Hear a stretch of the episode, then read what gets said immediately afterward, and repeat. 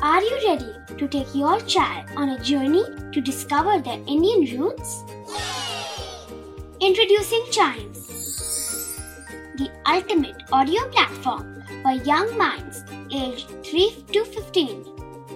At Chimes, we believe in the power of storytelling to connect children to their cultural heritage. From captivating folk tales to colorful festivals to mesmerizing history, Chimes brings the rich stories of Indian traditions to life. So connect your child to their Indian roots with us. Download the app today and start the journey. Search Chimes Kids Audio Stories and Podcasts app on Apple or Google Play Store. Chimes, audio that inspires.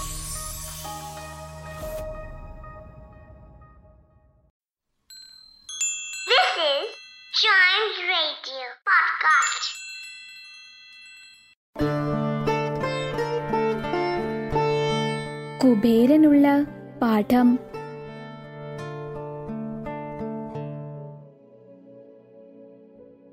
Hindu ധർമ്മം അനുസരിച്ച് സമ്പത്തിന്റെ ദേവനായി കുബേരനെയാണ് കണക്കാക്കുന്നത്. കുബേരന്റെ അനുഗ്രഹം ലഭിച്ചാൽ എല്ലാ ദാരിദ്ര്യവും നീങ്ങുമെന്ന് നമ്മൾക്കെല്ലാവർക്കും ഒരു വിശ്വാസമുണ്ട്. എന്നാൽ ക്രമേണ കുബേരൻ തന്റെ ഈ അനുഗ്രഹത്തെ അഹങ്കാരിക്കാൻ തുടങ്ങി. തന്റെ പക്കൽ എത്ര പണമുണ്ടെന്ന് എല്ലാവരെയും കാണിക്കാമെന്നു കരുതി അയാൾ ഒരു പദ്ധതി ഇട്ടു. ഒരു ദിവസം തന്റെ സമ്പത്ത് എല്ലാ ദേവീദേവന്മാരെയും കാണിക്കാൻ ആലോചിച്ചു. ഈ ആവശ്യത്തിനായി എല്ലാ ദേവലോകത്തേക്കും പോയി വിരുന്നിന് ക്ഷണിക്കാൻ ദേവന്മാരെ ക്ഷണിച്ചു.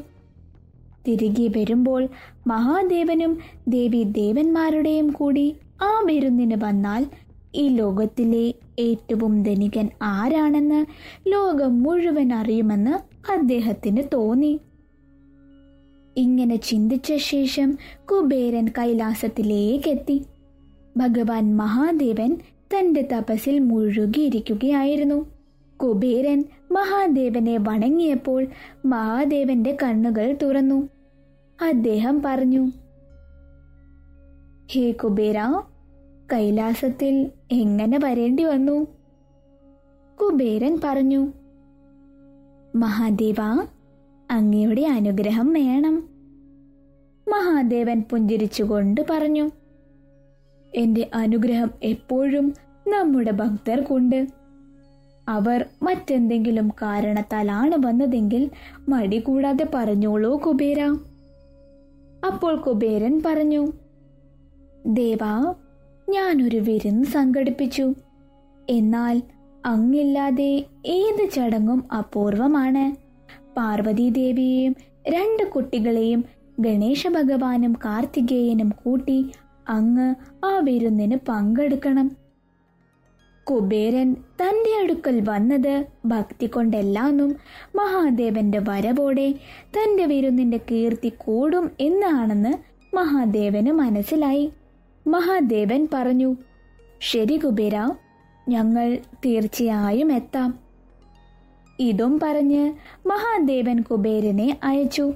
കുറച്ചു കഴിഞ്ഞ ശേഷം മഹാദേവൻ ബാലഗണേശനെ വിളിച്ച് കാര്യം മുഴുവൻ പറഞ്ഞു.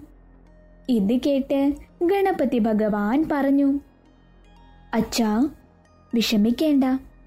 ഈ വിരുന്നിനു ശേഷം കുബേരൻ ഒരിക്കലും തന്റെ ഈ സമ്പത്തിൽ അഹങ്കരിക്കില്ല.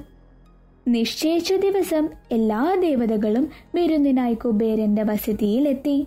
സ്വയം സമ്പന്നനാകാൻ കുബേരൻ വൈദ്യശാസ്ത്രത്തിൽ ഒരു കുഴപ്പവും ഉപേക്ഷിച്ചില്ല.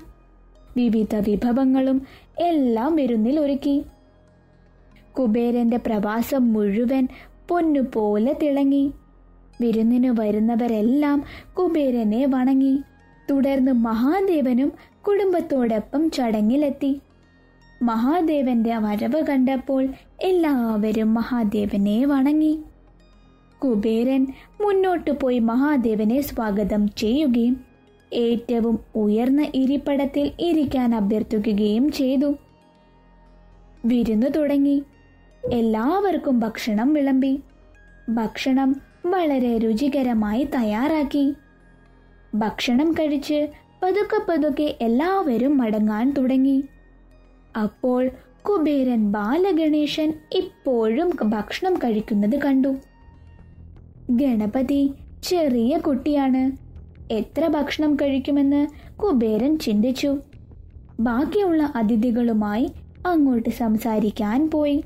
അർദ്ധരാത്രി കഴിഞ്ഞു. എല്ലാ അതിഥികളും തിരികെ പോയി. പക്ഷേ ബാലഗണേശൻ ഭക്ഷണം കഴിക്കുകയായിരുന്നു.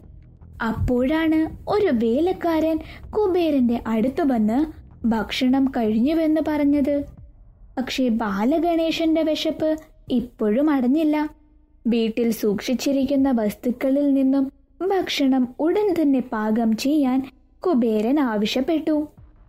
കുറച്ചു സമയം കൂടി കഴിഞ്ഞുപോയി പതിയെ വീട്ടിലെ ഭക്ഷണം എല്ലാം തീർന്നു. ഇപ്പോൾ കുബേരന്റെ ഇന്ദ്രിയങ്ങളും തകർന്നു. അഹങ്കാരത്തിൽ അയാൾക്ക് സഹതാപം തോന്നി.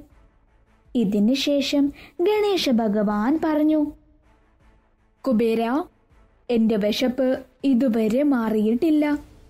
അതിഥി എന്ന നിലയിൽ എനിക്ക് വയറ് നിറയെ കഴിക്കണം. എനിക്ക് കൂടുതൽ ഭക്ഷണം അങ്ങ് ക്രമീകരിച്ചില്ലെങ്കിൽ എനിക്ക് അങ്ങയുടെ പാത്രങ്ങളും എല്ലാം ഭക്ഷിക്കും. എന്നിട്ടും എന്റെ വിശപ്പ് മാറിയില്ലെങ്കിൽ ഞാൻ അങ്ങയും ഭക്ഷിക്കും. കുബേരൻ അവിടെ നിന്ന് പെട്ടെന്ന് ഓടി. നേരെ ഭഗവാൻ മഹാദേവന്റെ കാൽക്കൽ വീണ് ക്ഷമാപനം പറഞ്ഞു. മഹാദേവ എനിക്ക് ഒരു തെറ്റ് പറ്റി. ഞാൻ ഒരിക്കലും ഇനി ധനികനാണെന്ന് അഹങ്കരിക്കില്ല. ഇപ്പോൾ ദയവായി ഗണേശ ഭഗവാനെ എന്നിൽ നിന്നും രക്ഷിക്കൂ മഹാദേവ. മഹാദേവൻ കുബേരന് ഒരു പാത്രത്തിൽ കുറച്ച് വെള്ളം നൽകി അത് ഗണേശന് കൊടുക്കാൻ എന്നും പറഞ്ഞു തിരിച്ചയച്ചു.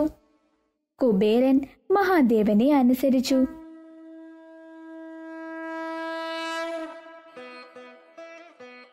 വെള്ളം കുടിച്ച ഉടനെ തന്നെ ഗണേശന്റെ വിശപ്പ് ശമിക്കുകയും തിരിച്ചു വീട്ടിലേക്കും മടങ്ങി. ആ ദിവസത്തിന് ശേഷം കുബേരൻ തന്റെ സമ്പത്തിനെ കുറിച്ച് ഒട്ടും അഹങ്കരിച്ചില്ല.